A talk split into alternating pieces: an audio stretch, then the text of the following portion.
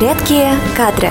Всем привет! С вами подкаст «Редкие кадры» и я, Евгения. Очень сложно сидеть дома. Мне в первую очередь потому, что я привыкла гулять примерно по три часа каждый день. Плюс спорт, плюс правильное питание. Но наступила самоизоляция. Что же произошло?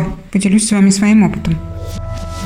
Я сразу почувствовала себя зверем в клетке и стала искать поводы выйти на улицу. С очень большим трудом в первое время удавалось выполнять норму по количеству шагов. Отсутствие смены обстановки, привычных развлечений привели к тому, что главным способом порадовать себя стала еда, сладости, фастфуд и прочие удовольствия. Платья перестали застегиваться. Ну и бог с ними, можно же в тренингах работать. Неделя метания между я на диете, накрашенной и с красивой прической буду сегодня эффективно работать весь день. Да и нафиг все это, где эти божественные пирожные, умываться я сегодня не планирую, привела к печальным последствиям в виде сложностей с пищеварением, качеством сна и, конечно, все это отразилось в итоге на состоянии кожи и фигуре. Главное – вовремя взять себя в руки – как же выйти из этого замкнутого круга? Во-первых, физическая активность. Ищите поводы двигаться. Кладите предметы, которыми часто пользуетесь, подальше от рабочего стола. Поставьте себе будильник с промежутком каждые 30 минут, который будет напоминать вам о том, что нужно встать и сделать хотя бы 20 шагов. Во время отдыха не сидите в удобных креслах и не возлежите на диване. Вообще лежать нужно как можно меньше. Так во время просмотра кино или передач можно встать и походить на месте или поприседать. В идеале нужно иметь возможности поработать тоже стоя, хотя обустроить это не так-то просто. Можно попробовать организовать такое рабочее место с помощью подоконника и больших коробок, но мне, например, не удалось. И я просто контролирую обязательно двигательную активность вышеперечисленными методами. Да и заниматься спортом дома, кстати, тоже можно. Попробуйте устроить с друзьями или родными соревнования, кто сделает больше отжиманий через месяц самоизоляции или дольше простоит в планке.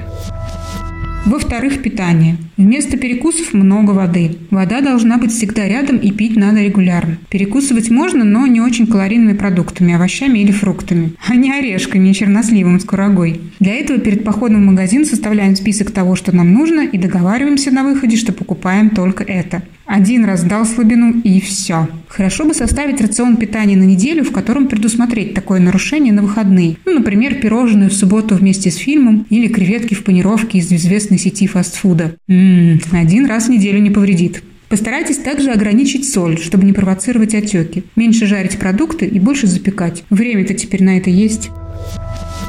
В-третьих, настроение. Всем известный психологический трюк – заставить себя улыбаться перед зеркалом и таким образом практически силой поднять себе настроение – можно и нужно расширить. Каждое утро я собираюсь на работу, я наношу макияж, причесываюсь, надеваю офисное платье. Огромным плюсом в работе дома лично для меня является отсутствие обуви, поэтому туфли, конечно, исключаются. Но сам факт того, что ты хорошо выглядишь и коллеги могут видеть это в онлайн-общении, помогает держать себя бодряком. Не менее важно, на мой взгляд, как можно больше общаться с внешним миром. Не с людьми, с которыми вы находитесь в одной квартире, а с коллегами, с друзьями, с профессиональным сообществом в рамках онлайн-конференций, планерок и видеочатов.